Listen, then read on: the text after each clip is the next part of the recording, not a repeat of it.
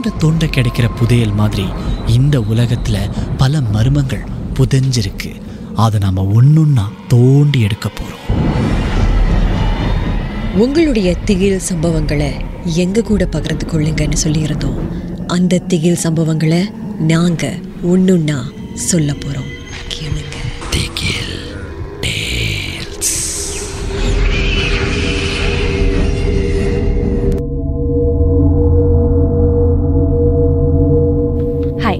என் பேர் அமிர்தா.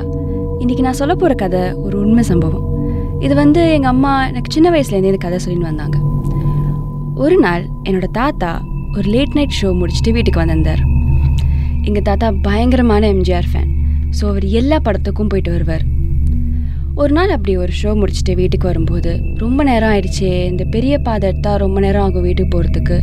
சரி, இந்த ஒரு சுடுகாட்டு வழியாக நம்ம சீக்கிரம் வீட்டுக்கு போயிடலான்னு சொல்லிட்டு போனார். அப்போ அவர் சைக்கிள் வச்சுட்டு நடந்து போயிருந்தார். நடந்து போயிட்டுருக்கும்போது திடீர்னு சைக்கிள் என்னடா பின்னாடி ஏதோ வெயிட்டாக இருக்கிற மாதிரி இருக்கேன்னு திரும்பி பார்த்தது தான் எனக்கு தெரியும். அதுக்கப்புறம் எனக்கு எதுவுமே தெரியாதுன்னு சொன்னார். அடுத்த நாள் காலையில் எங்கள் தாத்தா எங்கள் பாட்டிக்கிட்ட ஆங்கிலத்தில் பேச ஆரம்பித்தாங்க. என் பாட்டி ரொம்ப ஷாக் ஆகிட்டாங்க. என் தாத்தாவுக்கு ஆங்கிலமே தெரியாதே, அப்போ எப்படி இவர் பேசுகிறாருன்னு யோசித்தாங்க. அவரோட செயல் நடைமுறை எல்லாமே ரொம்ப வித்தியாசமாக இருந்ததுன்னு பார்த்தாங்க. அடுத்த நாள் காலையில் அவங்க ஒரு மந்திரவாதியை கூட்டின்னு வந்தாங்க.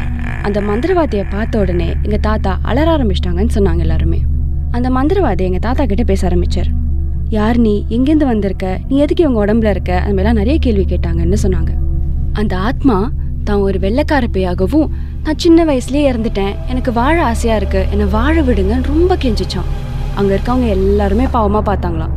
ஆனால் அது ஒரு பேய் தானே, நம்ம ஒரு பேயோடு வாழ முடியுமா? முடியாது. அதனால் அதை எப்படியாவது விரட்டிடணும்னு எல்லாரும் யோசிச்சாங்களாம்.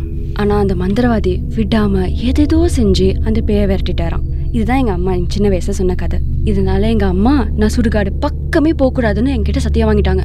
நானும் அவங்களுக்கு கொடுத்த சத்தியத்தை இன்னைக்கு வரைக்கும் காப்பாற்றிட்டு இருக்கேங்க.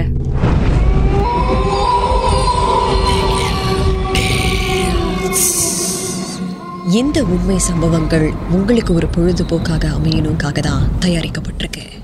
அப்படி இதை கேட்கும்போது உங்களுக்கு ரொம்ப பயமாக இருந்துச்சுன்னா தொடர்ந்து மற்ற பாகங்களை கேட்காதீங்க.